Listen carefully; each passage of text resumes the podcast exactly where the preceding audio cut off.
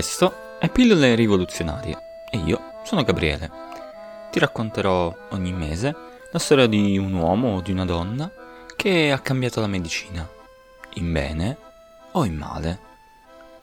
Puoi seguirmi su Instagram per seguire il feed e tenerti aggiornato sulle prossime uscite. E ora, buon ascolto. Prima di iniziare è doveroso fare un trigger warning.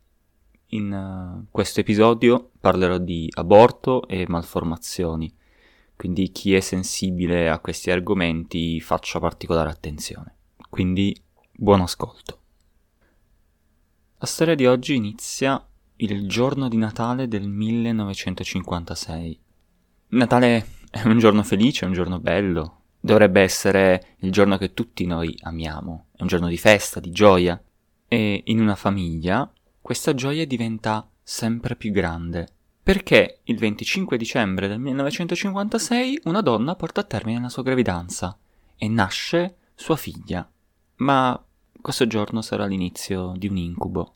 Perché la bambina nasce con una grave malformazione. È nata senza orecchie. Non ha proprio il padiglione auricolare Nessuno riesce a spiegarsi perché questa bambina sia nata così.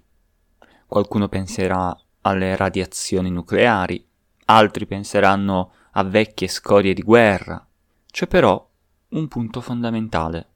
Il padre di questa bambina lavora per un'azienda farmaceutica molto famosa in Germania, la Chemie Grunenthal, che in quegli anni era ormai diventato un colosso della farmacologia tedesca.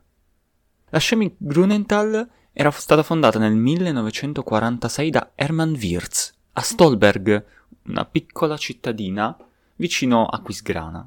L'azienda era diventata molto importante nel dopoguerra quando era stato eliminato il ban sulla penicillina, perché dopo la guerra gli alleati avevano il monopolio della vendita della penicillina in Europa soprattutto in Germania. Rimosso il ban, la Chemie Grunenthal riuscì ad ottenere la penicillina, grazie soprattutto al capo del reparto di ricerca, Heinrich Muchter, il protagonista di oggi.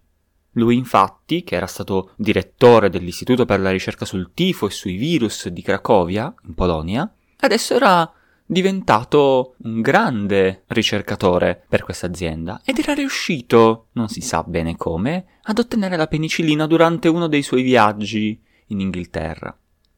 E così aveva salvato l'azienda dalla bancarotta.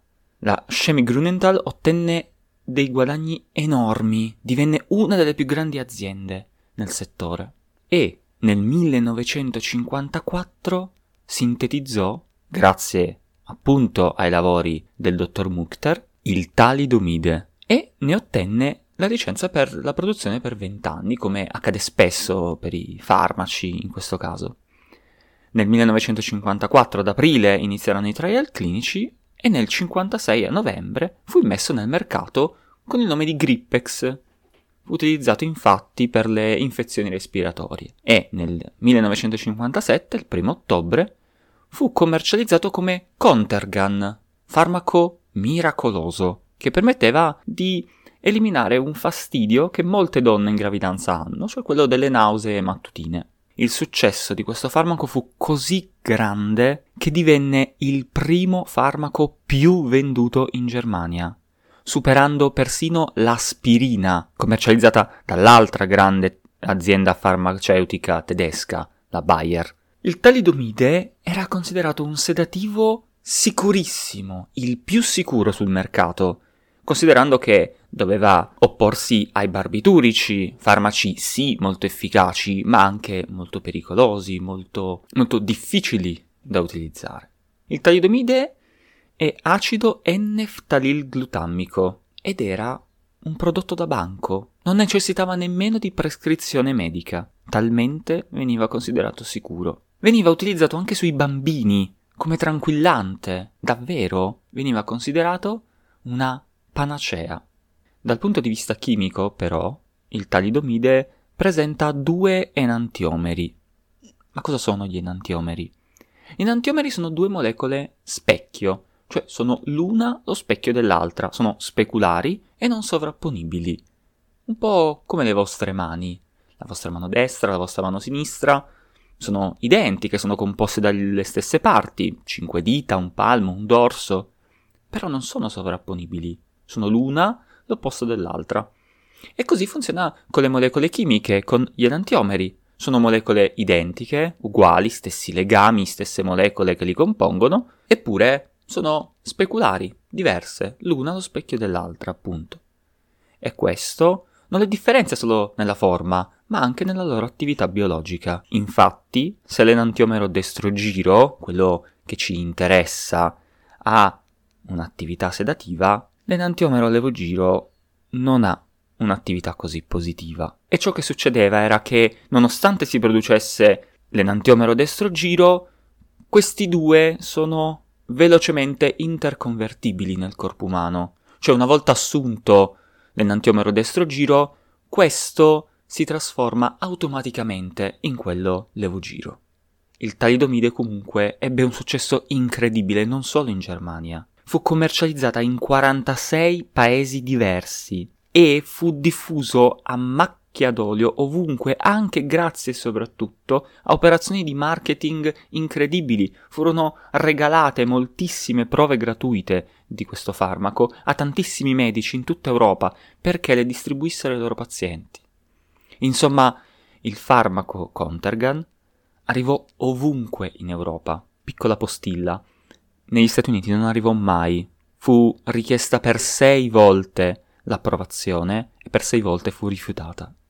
Ed ora questa storia inizia però a farsi più cupa, perché in Germania in quegli anni inizia nel silenzio una forte epidemia. Sì, perché continuano a nascere bambini con malformazioni. Le malformazioni interessano soprattutto gli arti, quelli superiori più di quelli inferiori, si dimostrano come focomelia, la focomelia è la mancanza della parte intermedia dell'arto. Se immaginate il braccio come formato da braccio, avambraccio e mano, immaginate che l'avambraccio non ci sia, non si è mai sviluppato. La mano si trova lì dove voi invece avete il gomito. E poi avevamo malformazioni delle orecchie, come abbiamo visto, e molte moltissime malformazioni degli organi interni. La prima vera avvisaglia però di, delle problematiche del talidomide arrivò il 31 dicembre del 1960, quando un medico scozzese, Leslie Florence, fece un reclamo al British Medical Journal perché un suo paziente aveva avuto dei danni neurologici in seguito proprio all'utilizzo del talidomide. Questa pressione, da parte dei medici, spinse la regolamentazione a imporre dal maggio del 1961 l'obbligo di prescrizione. In questi anni, inoltre, c'erano state diverse interrogazioni per capire perché in Germania nascevano così tanti bambini con malformazioni. E si arrivò il 14 maggio del 1958 a un'interrogazione parlamentare di fronte al Bundestag, ma si arrivò alla conclusione che era colpa delle radiazioni, degli esperimenti nucleari che venivano fatti, molti, molteplici in quei periodi. Siamo nei primi anni dopo la seconda guerra mondiale, in piena guerra fredda, e ci troviamo pur sempre nella Germania dell'Ovest, in cui la guerra fredda si sentiva sempre di più e gli esperimenti nucleari non erano così rari.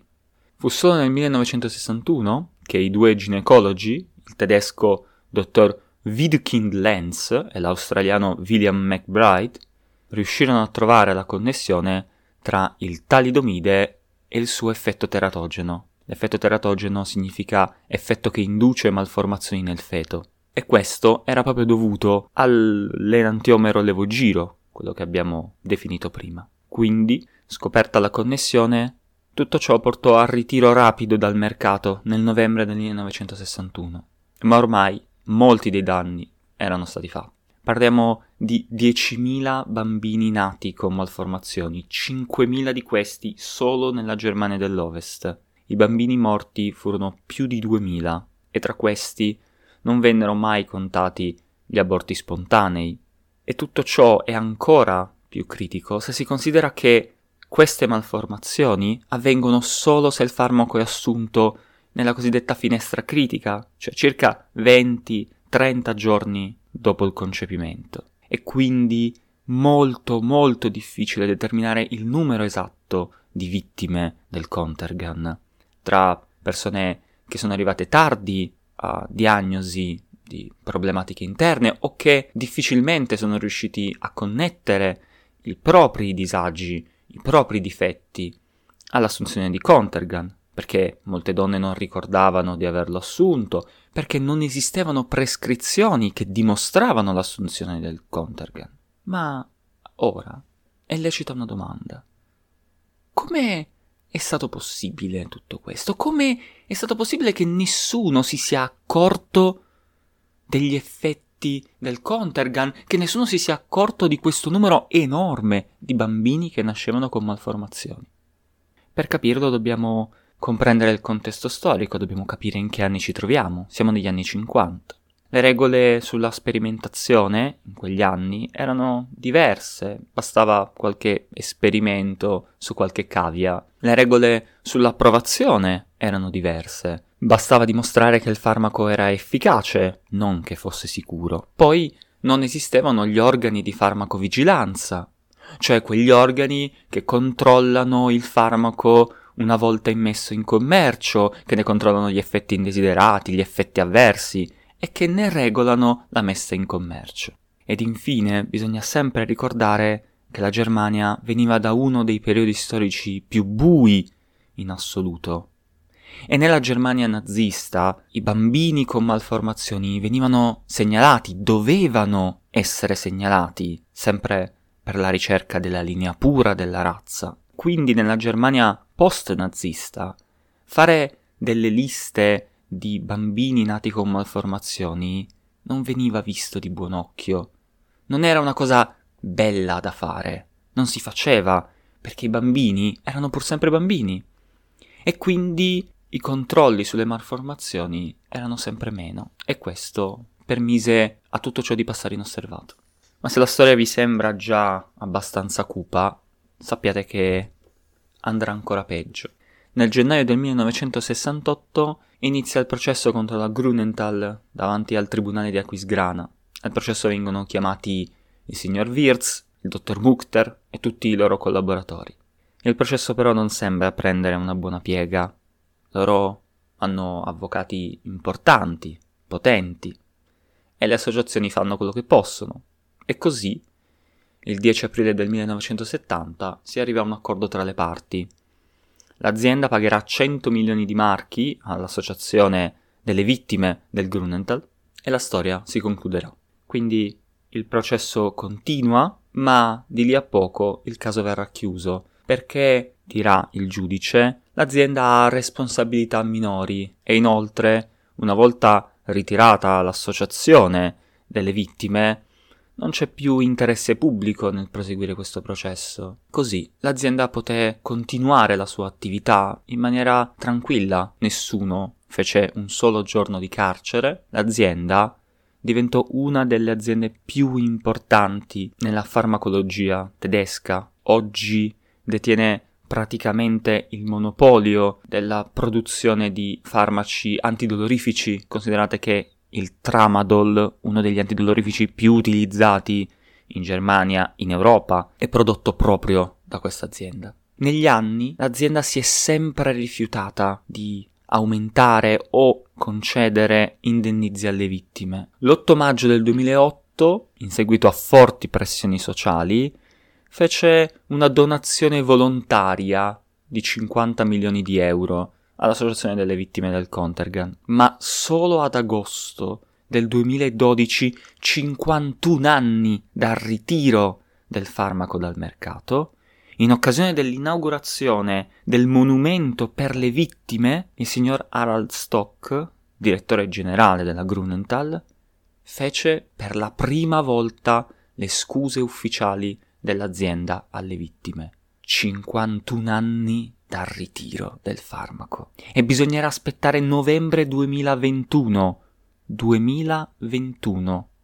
Stiamo parlando di due anni fa. Perché il signor Michael Wirtz, nipote del fondatore dell'azienda, faccia le scuse della famiglia a tutte le vittime. Ci è voluto molto tempo, ci hanno messo molto a capire gli errori e forse non li hanno mai capiti fino in fondo.